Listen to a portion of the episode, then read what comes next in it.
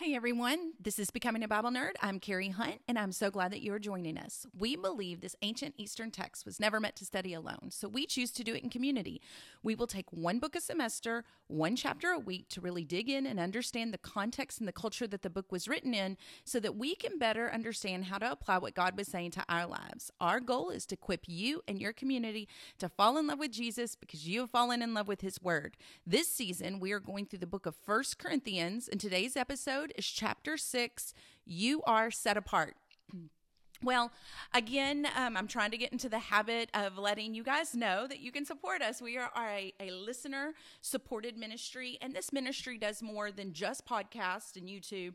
Um, there's actually a team of people. We have writers that um, write blogs on the chapter and about Christian life. Um, we have one of our members that is about to release a um, our first Bible study that she's written, and we'll tell you more about that um, here in the next week. It'll be announced next Thursday, and we're going to have a release party that we would love for you to be a part of. And there you will learn trips, tricks, and tools on how to dig into God's Word more effectively. And um, we do a women's retreats that are not I mean, we want people to have fun, but the goal of them is to really encounter the presence of God so that they can be healed of, of trauma that has been in their life and then in turn go, go out and spread the gospel and be effective for the kingdom of God. Um, we are having our second one here in the next couple of weeks, and we um, we're doing a Bible. Um, we are joining um, with um, Legacy Milestones to go on a trip, a study trip to Israel. And um, there are just other things that we want to get into your hands so that you can better understand the text and then in turn use that to disciple other people that is really a heart of this ministry was birthed out of um, one a desire or, or, a need that i saw that people are in church and they're serving in church they're serving in, in, in kids ministry youth ministry small group ministry but they don't know how to engage the text and the the whole purpose of all of those ministries is to bring people alongside of you to disciple them. So, how can we disciple others if we don't know ourselves how to get into the text? This isn't a, um, a complaint on them it was just a realization that we in the the church world, um, and I'm using air quotes, um, really ha- um, do a good job of saying you need to read your Bible, but we do a really poor job because we are Western and we are all about classrooms and sitting in rows and taking lecture notes. But an Eastern mindset is come, let me show you. And so, really, that is where this birthed. Um, while I have a podcast and I talk about it, I'm very active in um, having women come into um, my home. I'm part of a young adult group where somebody uh, one of my teammates opens her home we have several several small groups within our team but then the hope is that you gather people around your table and and disciple them as well we also so so i have to say that this ministry could not happen without you. It is crowd funded so if you love what we do and want to support us financially you can hop on over to um, becomingabiblenerd.com you can click on the giving tab and you can set up for a one time or monthly or however however often. There's all different kinds of options. Um, gift it is tax deductible and we thank you for your love and support. And for those of you that just tune in and you share and you like and you leave comments, all of those things help um, support our ministry. So keep that up. Thank you for doing that. I also want to um, mention before we get in is this is this episode is again for a mature audience. We will be talking about. Um, sexual sins in the second half of this chapter. So if you have little ones, you may want to pause this to your alone or again grab those earbuds. So let's get started. This book has been just utterly fascinating to me. It has been unlike any other book that we have studied in its uniqueness to address so many things that we deal with in our culture. It's almost as if Paul was writing in our times. There's so much um, that our culture is saying is okay and this letter this beautiful letter that we ha- that have been has been preserved from Paul to the Corinth church in the first century can apply to us in so many different ways today. So, this segment, he talks about lawsuits um, among believers. Now, this one is a little bit different for us because it's not every day that believers are taking each other to court. It was a much different um, reality back then, but I thought Judy Klein, one of our team members, did a, a beautiful job of um, kind of sharing her modern day situation and how they went to scripture and how they went to prayer to handle it. But in this day in Corinth, Paul writes and says, If you have legal dispute with one another, do you go to the court before unrighteous um, and uh, before the unrighteous and not before the saints. Here, Paul is going to ask a series of rhetorical questions to show their lack of wisdom. Remember from the very beginning, these Corinthians pride themselves on their wisdom and their knowledge of just whatever is out in the world. Um, they are even arguing over who they follow, who's the most wise of all the teachers of um, the biblical text. And he is showing them that they need to humble themselves. They're not as wise as they think. So he's asking these questions to show their lack of wisdom. He ends up saying, Or don't you know, and he's going to say this six times, don't you know that the saints will judge the world? If the world is judged by you, are you unworthy to judge the smallest cases? Now, this is tied up in the theology that when Christ returns, we will reign with him. I wish I had more information about this, but I just I just don't have a full understanding of it because it is still a mystery. But we can walk in faith in what the word does say and know that we will reign with him. It's implying that we will judge unbelievers and angels, which is crazy. Um, many most scholars will agree that that is the fallen angels that we will judge them.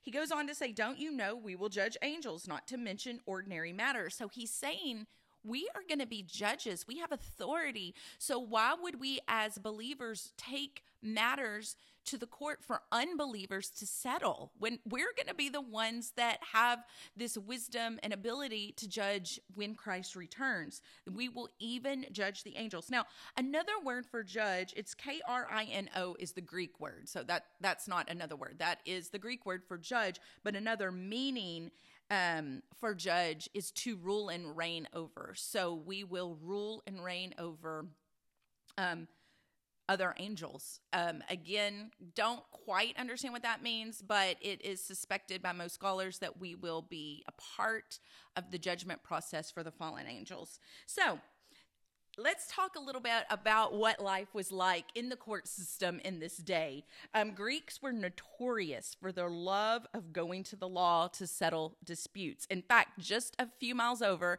at the neighboring city of Athens, there was a common saying that um, every Athenian was a lawyer. They loved this. And the judge in this culture would go down to the city square and sit on the judgment seat which that is a familiar term, judgment seat of Christ. That God in the Old Testament, New Testament, He is using so many familiar terms with the culture that the text was written in.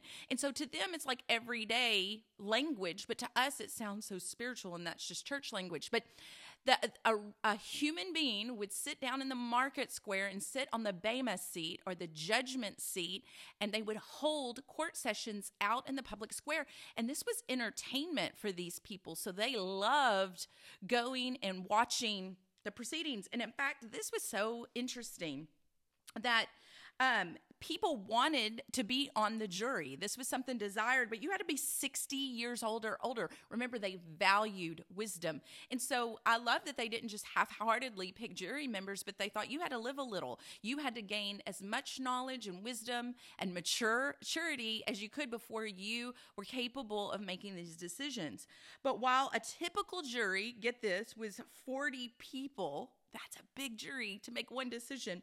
Sometimes over 100 members would be on a jury, and there was one um, case found in archaeology that had a thousand member jury. So this is a form of entertainment. They do take it seriously, but like everyone's going to go and watch the trials on a daily basis. And so Paul is saying these matters that you are squabbling about in the church, first of all, you you're going to to judge with Christ one day. So why not you have the wisdom, you have the Holy Spirit guiding you. Why not solve these things in private with um with a mediator within the church because one you're letting an unbeliever and a jury of unbelievers make this decision for you but it's also hurting the the um, the mission that we have. It looks like we're divided, and that shouldn't be. We should be united, and we need to solve these matters privately, behind closed doors, and in love. Um, he ends up saying, uh, "Let me see," um, that it is a moral failure to have these legal disputes in public because it's hurting the body so bad. He he uses the term he says shame uh, like BDU shame on you, which is um the Corinthians avoided shame at all costs. So he comes down pretty hard on them, and he wants them to feel uncomfortable.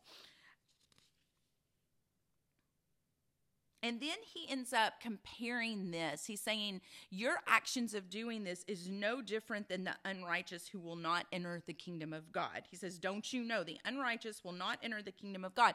It's as if he's saying, Stop acting like unbelievers. Like that that that is where they're headed. They're they're headed in an opposite way of entering in the kingdom of God. And so stop acting like them and let's take things seriously and let's do things in the order that God has. And he ends up listing a list of vices that I want us to address today because many of these are things that are important to the heart of God. It's His order. God is the creator of the universe, and He created an order of doing things. Um, while this isn't uh, the best example, sometimes you know we need to look at things in the natural world to to help our minds wrap around this. And while um, I guess I guess we created our children.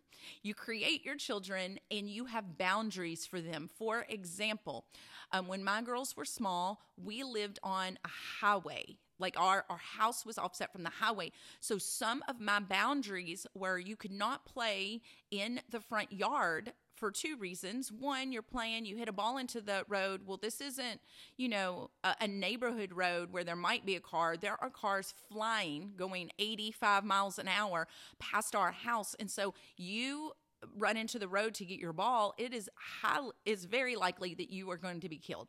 Secondly, we lived right off of I-10, which is a major highway going um, east to west across our nation, and uh, sex trafficking is a, a, big serious deal.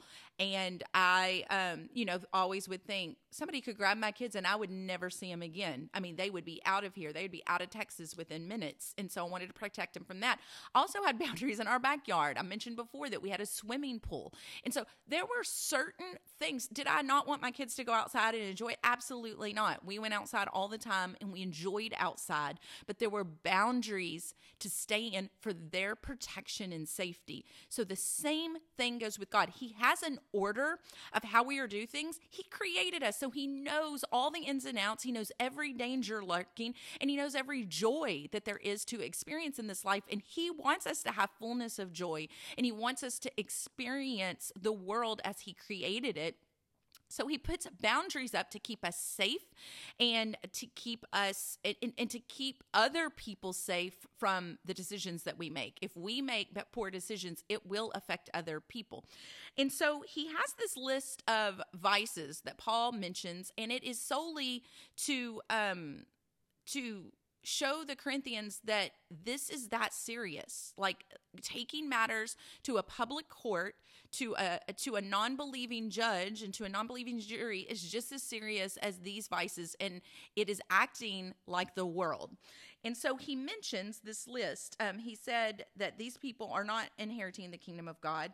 And this is not saying that if a Christian stumbles into one of these things that their chances of heaven. That's not what he is saying. This is people who choose a lifestyle of these things and that have not turned, given their life to Jesus. And part of having faith in Jesus, part of our faith when we say we believe in Jesus, part of belief, whenever you break down that word in its uh, um, in its Hebrew meaning, is obedience. So it's for people who say, "I'm not going to do things in God's order. I'm going to do things in my order," and they never yield to that submission. These people are sexually immoral. Another word for that is fornicators, and it is um, any type of sex outside of the marriage covenant between a man and a woman. And we'll get to that marriage covenant and why that's so important in just a little bit. Idolaters. Idolaters were, well, in this world, um, you would go to the temple of Aphrodite or many of the other temples, but that was the largest temple where there was a thousand prostitutes.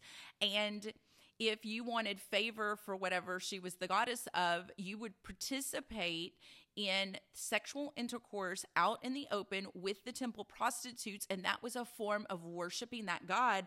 And this was a real problem to the people in the ancient world because even while they may want to follow Jesus and only Jesus to participate in daily life, to trade in the market, to be a part of um, different social clubs that would help you gain status and and favor among the people to raise your status in this world. You would have to go and participate in the, these temple worships, and he's saying flee from it. You cannot do that anymore. But also, idolaters is elevating anything uh, um, higher, anyone, anything higher than your allegiance to God.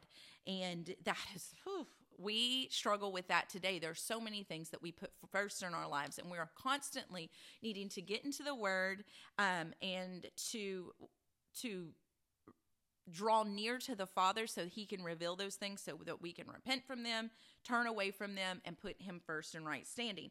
He also men- mentions adultery. This is um, sex outside of marriage, which I feel like in our culture, that's kind of a, yeah, we know that that's a no no. Even lost people will um, agree to that. But what is crazy is in this culture, that is almost something unheard of.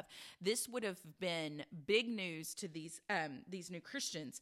Um, it was um, common in this culture, there was a term for the head of the household, and I'm talking the oldest member of a family. So the the oldest father in a family, even though he could have grown sons, was called the paterfamilia, and they had free reign to do whatever they wanted with anyone they wanted except for a married woman. That included the temple prostitutes, that included their slave girls, that included single women. They could do whatever they wanted. So adultery was rampant. It was just common practice. It was something that was allowed and celebrated.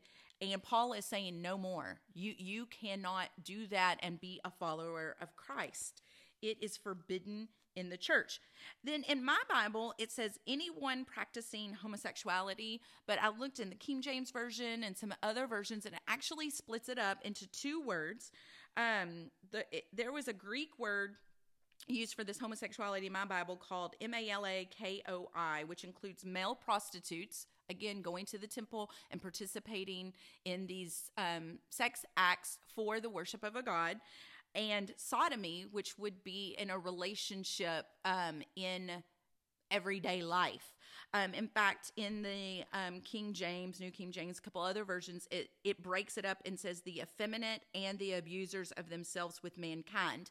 Let me explain what they're talking about here in this culture with the paterfamilia, the head of the household, the father that was able to do whatever he wanted with anyone he wanted. It was extremely common for these older men to take on a young young teenage boy to be their lover.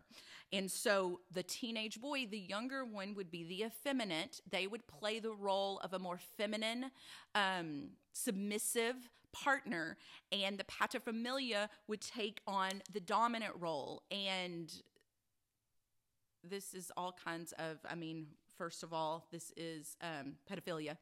This was common in this era. So um, Paul is speaking out against all homosexuality. And again, this would have been something that shook this culture because this was something so common. In fact, 14 out of 15, I don't know if I mentioned this last week, 14 out of 15 of the Roman emperors were bisexual or homosexual.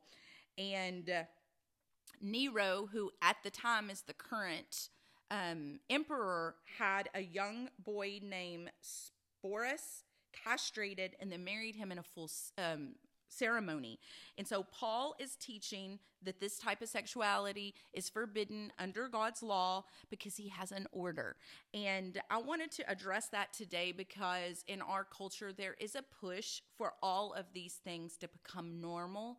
And God is so full of love that He wants us to be safe and He wants us to be protected. But we will get to another, even bigger reason because sexuality is such a, a natural picture of what something spiritual happening that God wants us to know. But we'll get to that in a minute. Um, he goes on to say that other things that lost people do that are um, that will not enter the kingdom of god are people that are thieves that are greedy are covetous um, covetous. So you you desiring what what other people have are you hoarding things for yourself. Um, drunkards so people who are abusing alcohol. Um, my bible says verbally abusive but i looked up and most uh, most um, translations say revilers. I looked that up and that was an interesting word because it encompassed so many things. So remember, these things are dangerous. These are just as dangerous as adultery. So like we we we we need to examine ourselves against all of this list and flee from it. But a reviler is somebody who slanders other people, um, someone who has angry outbursts, um, that you don't have your anger under control. There's no self control. Someone who uses foul language, who curses God. Um, that even includes crude joking and filthiness. You can look up Ephesians 5 4 and study that if you have any questions or doubts on that. Um, and really, all of the things that come out of our mouth is revealing what is in our heart. It's exposing what is in our heart, which is a deeper, more serious matter. Um, there is our speech is such a precious gift. Um, in, in fact, the Word of God says that there is life and death uh, just with the spoken word. We can speak life, we can speak death. Creation was burst into reality through God's spoken word. There is something very supernatural about our words. In fact, when we share our testimony or we share the truth of the gospel, the Holy Spirit bursts forth and can change hearts. It's not our our ability to convince someone or to be a great auditory, but uh, orator, but it is actually power that goes forth that changes hearts and lives. And so we need to be good stewards of our words. Um, another um, thing on the list was swindlers or extortioners, somebody who's going to use deception to earn money. So he goes on and reminds these people like, "Hey, you're you're acting in this matter of bringing people to court and letting the unbelievers decide. You are acting like this list of unbelievers. And some of you used to be like this. This was your identity, but now you are washed, you are sanctified and justified. This is part of the gospel, guys. We need to understand these two words. And so we're going to spend a little bit of time here. But this is gospel, and this is so important for us to understand and to reiterate to people. Now, when we use the words sanctified and justified, those seem like holy Christian terms that are kind of abstract and hard to um, define. Again, in this culture, this was everyday language that they were very familiar with. So, the very first thing that happens is when we decide, when we have our, we believe on Jesus, we put our faith on Him, we turn to Him, we are justified. This is a court and legal term. Remember, court is huge and important um, and is a part of everyday life to these to these people so it was commonly understood it is when the jury, the judge declares someone not guilty. So, Jesus, I, I, believe in you. I give my life to you. Immediately, I would be declared not guilty. I have all of this sin in my life and I will sin again but I, in front of God, He sees me not guilty. This is huge. It's God's declaration about us, but not the change within us. This is justification. We're going to get to the change in us in just a minute, so hang tight. Don't think that I'm speaking blasphemy. It's God's declaration about us. It's not yet talking about the change within us. It's given through faith in Jesus to all who believe, and it's free for us. It doesn't cost us anything. It happens at the moment of salvation. What it does not do, it does not excuse our sin, it doesn't ignore or even endorse our sin, it punishes our sin fully. Our sin gets punished fully. It gets nailed to the cross through the death, burial, and resurrection of Jesus. He paid our penalty. So we're before a jury and we are declared not guilty, and someone else pays our fine for us. In the Old Testament, on the Day of Atonement, they would slaughter an animal and that blood would cover the sins of the nation for one year. So, this is a practice that they had done for, for generations and generations, thousands and thousands of years. But when Jesus died as the Passover lamb or as the spotless lamb, it removed our sin once and forevermore. So, to the Jewish people, this was absolutely good news. I mean, it's called the good news, but we don't quite get a full understanding of it because they were having to go through all these rituals that would cover their sin, not take it away, just cover it up for one year. But through the blood of Christ, our sin is removed and forgiven forever. This is such great news. And it also, in the Old Testament, there were certain sins that it would not cover, sins that you purposely did, but through the, the blood of Jesus, all sins were forgiven. It was such a beautiful thing. A large um, portion of people will stop here in their Christian journey. Remember, Paul tells them, You have been washed, you've been sanctified and justified. The church does a really, really, really good job of teaching, preaching, expressing a need for salvation and leading people to that place, but it does a poor job of just letting people stay there. The next phase is sanctification.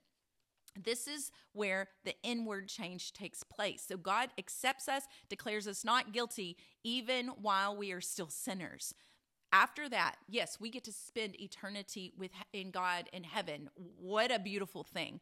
But it's even more beautiful if you don't stop there. What happens in sanctification, it's a process of an inward change. It's a journey that you'll be on for the rest of your life where you are set apart, holy, or consecrated. These are churchy words for us. They were common words for the people back then. Um, examples of things being consecrated or holy or set apart was Mount Sinai in Exodus. Um, Moses was to put a perimeter, a limits around Mount Sinai and consecrate it. Only he was allowed to go up top. It, that mountain was set apart for Moses and for God. Um, the temple, inside the, the tabernacle and temple, they use vessels in their worship. They had um, lampstand, they had a table, they had goblets, they had all different kinds of tools that would be also found in in common homes, but in the temple, those lampstands and, and, and silverware and plates and, and cups were set apart for God. They were holy. Even though it was something that could be found common in homes, that particular set was set apart only to be used for the worship of God. Let me tell you how serious this is. King Nebuchadnezzar comes through um, in the Babylonian um, takeover of Israel and he goes through the temple and rummages it, takes all the things that he wants, the temple treasury, and he brings it back to Babylon and he puts it in the storehouse. Well, then later, King Belshazzar, who is in power, um, in a party one night, orders um, his servants to go and grab the goblets that um, are in the temple treasury that were from God's holy temple. And he's partying and he's drinking out of them. And all of a sudden, a hand appears and writes on the wall. And he's writing in this cryptic message. And they go and get Daniel to interpret. And basically, uh, the message is Belshazzar, you have been weighed and found guilty. And it was a prophetic message that he would not make it alive and he dies. That's how serious it is to use God's holy, set apart things in an improper way. So a- another thing that's holy is uh, or set apart is um, the Sabbath. That is sundown from Friday to sundown Saturday. That day, that 24 hour period is set apart. God's saying it's not like any of the other days. It's a special, unique day and it needs to be treated differently. God's name is set apart. We are to keep it holy. But the biggest thing I want to talk about is that God's people, you and I, are holy. We are to consecrate ourselves and be holy because He is holy. That is a command from God in Leviticus 20, Ephesians 5. We are to be holy. Our lives are to be set apart. They are not to be used as ordinary things, and we are not to participate in um, things that are detestable to God because we have been set apart and made holy. And the point of that is so that people can look at us and see Jesus. Right now, if you interview a bunch of lost people, they are a okay with Jesus. They think he was a good man who did good things.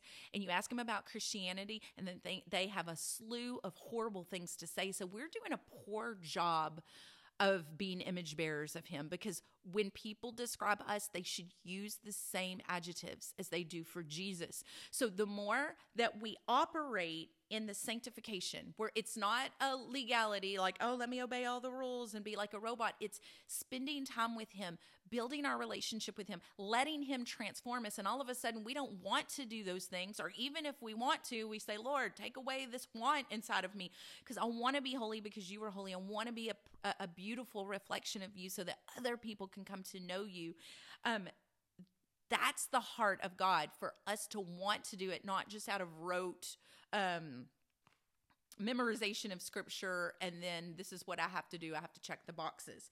So being set apart is for a special use. It's not to be ordinary, different from the rest. We are justified and we are sanctified. So we are called to stand out and not participate in the way that the world does things. He goes on to say a common quote in the um, the world and, and around Corinth, and he says, "Everything is permissible for me." This is common. The Corinth said that uh, even in the secular world, and it was brought into the church. Everything's permissible for me, and he's saying, out of those freedoms that you have, not everything is helpful. Out of the freedoms that you have, I will not be under the control of anything. This is the key word to this verse. I will not be under the control of anything. There are things that we are free to do and to participate in, but once it gains control of our life, it becomes top. That that's where that idolatry comes in. And we are to um be of sound mind and not allow things to control us outside of our heavenly father. He doesn't even control us. He gives us free will and we submit to that. So we are not to be under the power of control of any substance. This is where the danger lies. He saw early on that the gentile believers in jesus were not to fall under the mosaic law. So they they had freedoms that the jewish brothers and sisters did not have and he wasn't saying, and he preached and he fought for their freedom. You don't have to be circumcised to be saved. You don't have to convert to Judaism and then become a follower of Christ. You have some freedoms, but oftentimes that led people to believe that in that freedom, they could do whatever they wanted. And he is saying, he's warning them that sometimes your liberties can take control and take captive of you. And just a list that I, I thought of is sex. While that is something biblical and good, if if we do this in outside of God's order, it can completely grab a hold of us and become a stronghold and, and become something that destroys us in our life. Same thing with alcohol. It, the Bible just speaks against drunkenness. It was very common that they they drank four cups of wine at the Lord's Passover. Wine was not prohibited; it was drunkardness. See, so so there's freedom. You're allowed to drink, but it, if it grabs control of you, then that's where the danger is. And Paul is saying we need to back away. Um, spending money. money can take control of us, and it's not evil in and of itself. Our hobbies can take control of us. Working out, becoming healthy, the way that we eat our meals can take control of us. So we have particular freedoms, but we have to watch and see if it's controlling us, and that's where the danger is. We also need to ask can my freedoms cause someone else to, str- to stumble? And is that loving our neighbor if we continue in it? So he goes on to talk about another saying. He says, Food for the stomach and the stomach for food, but God will do away with them both. The body is not for sexual immorality, but for the Lord, and the Lord for the body. This was a the food for the stomach, stomach for the food. This was kind of a, a, a saying that was floating around in Corinth. They loved their food. In fact, they have found recipes in archaeology as they were digging things up. One of the recipes was anchovy delight without the anchovies.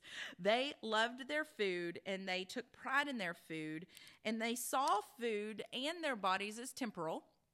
And since you perform sex with your body, they saw that as temporal. So they kind of was like, oh, when you have a hunger for food, you feed your body. So when you have a hunger to fulfill your sexual needs and desires, go ahead and do that. All of this is going to pass away anyway. But Paul is coming in and saying the two are not connected, they are very, very different. It's not the same. In fact,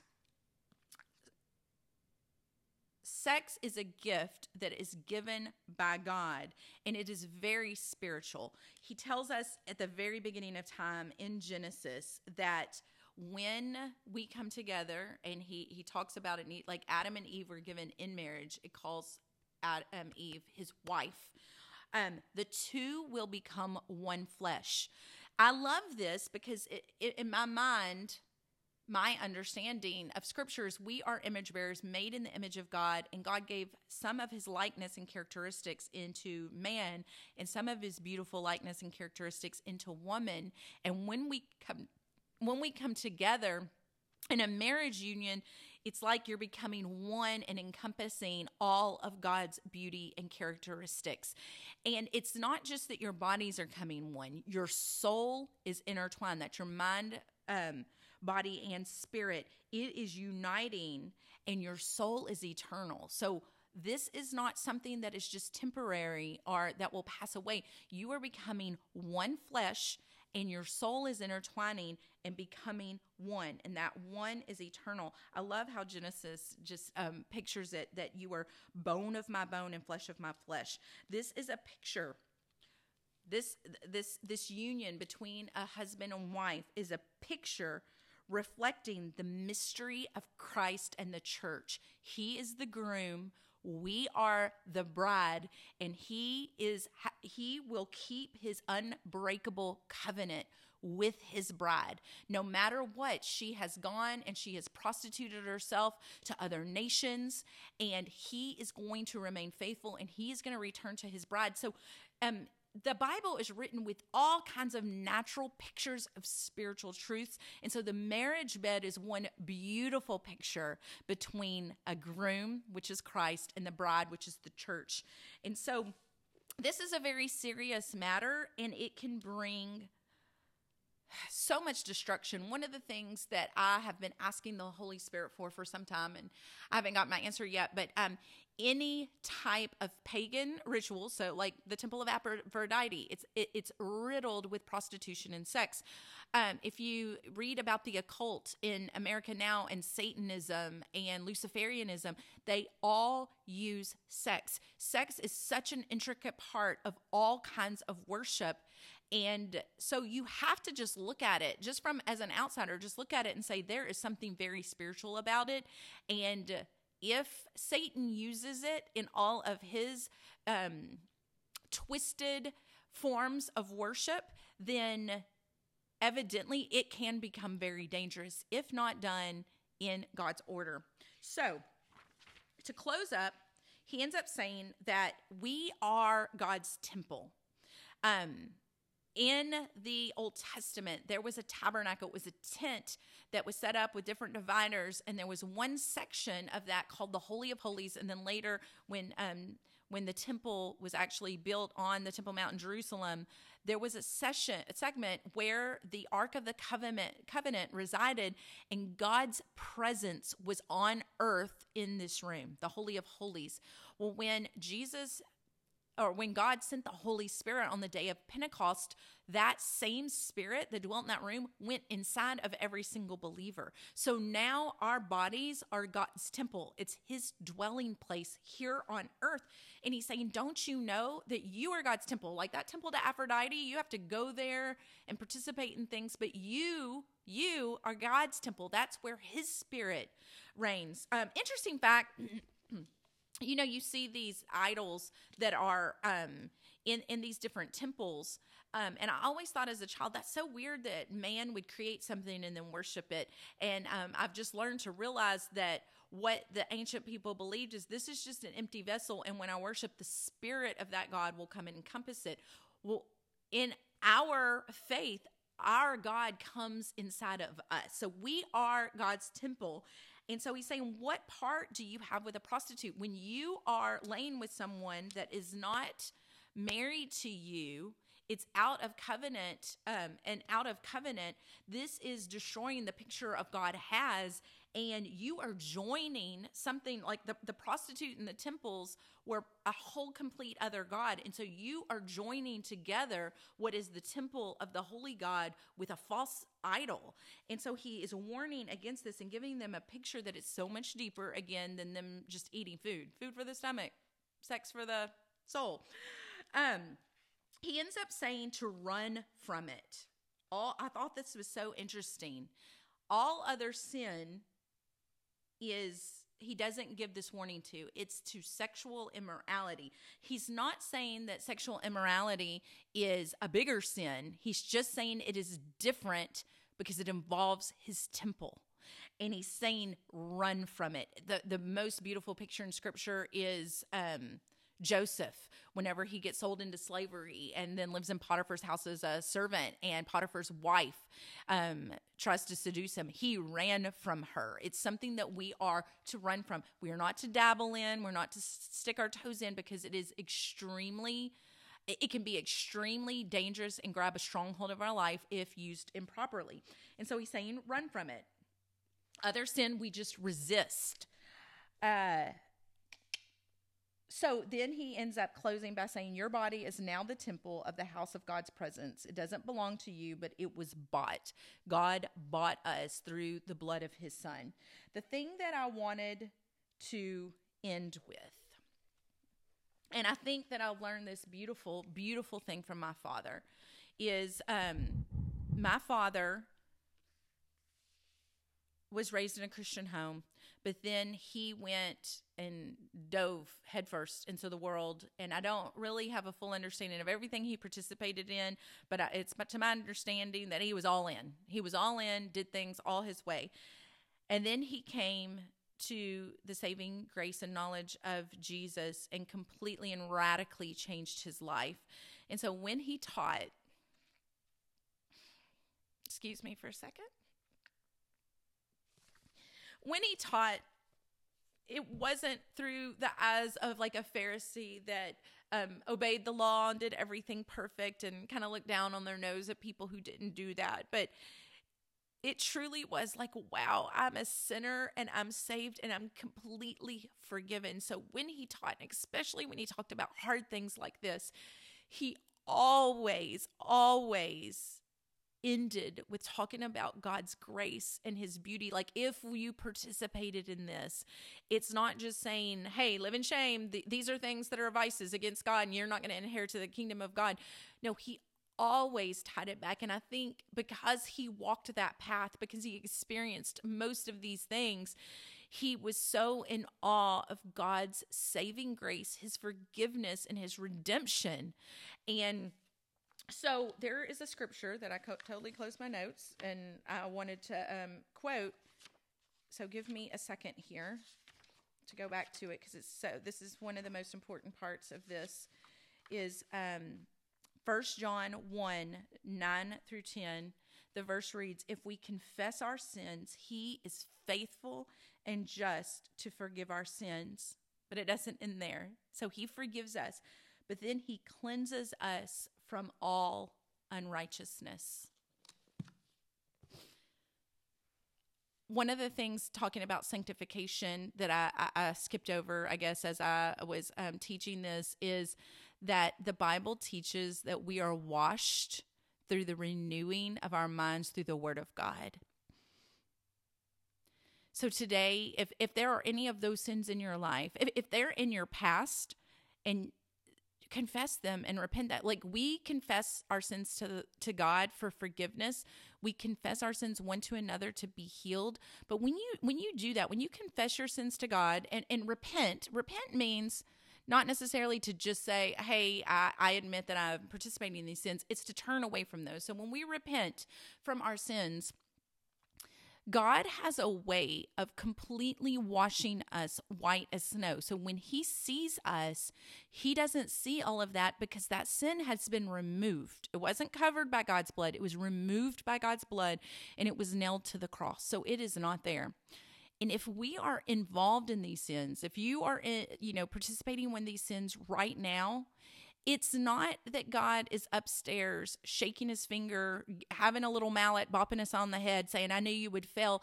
It's saying, Yes, this world is falling. You're going to fall. You need me. Turn to me. Come to me. Repent. I want you to be healed. I want you to walk in freedom. It's a loving father with his arms open wide, just like the prodigal's father Remember, he was on the rooftop looking day and night. Is my son going to return? And when he saw him, he went running to him. And then he, he threw a huge party. That is the heart of our loving Father. And so when we're participating in these sins, he's just wanting us to turn away because he knows that they will ultimately destroy us. So today, Let's go to God in prayer. We thank you, Father. We thank you, Heavenly Father, for forgiving us. We, we thank you for your standard. We thank you that not only did you create the world, but that you gave us this, this instruction book to say, hey, if you do things in my order, you get to live life to the fullest. And we thank you for that. And we also thank you for making a plan that when we blow it, and we will, when we blow it, we have somewhere to turn. And we thank you that you are so quick to forgive and forget, Lord God. So so we thank you for your word today and I just pray if anyone out there is is feeling condemnation and shame from something they've already repented from, Lord God that that that, that you just move in a mighty way, that they will recognize that that condemnation comes from Satan himself and not from you. Lord God, you bring conviction so that our hearts will turn to you, but once we've done that, Lord God, it's forgotten, forgiven and forgotten. And so I just pray that you move in a in a very special and sweet way. I pray that you give revelation to people that are digging into your word, Lord God. Give them eyes to see and, uh, and, and give us all willing hearts to walk in that obedience, not just out of, oh, this is what we have to do to be good children of God, but because we are in loving relationship with you, and that's what we're wanting to do is lay down our lives to serve you. I thank you for your word. And in Jesus' name, amen. Guys, I'll see you next week. We will talk about chapter seven. It's it um just hold on tight. I will see you next week. Happy reading.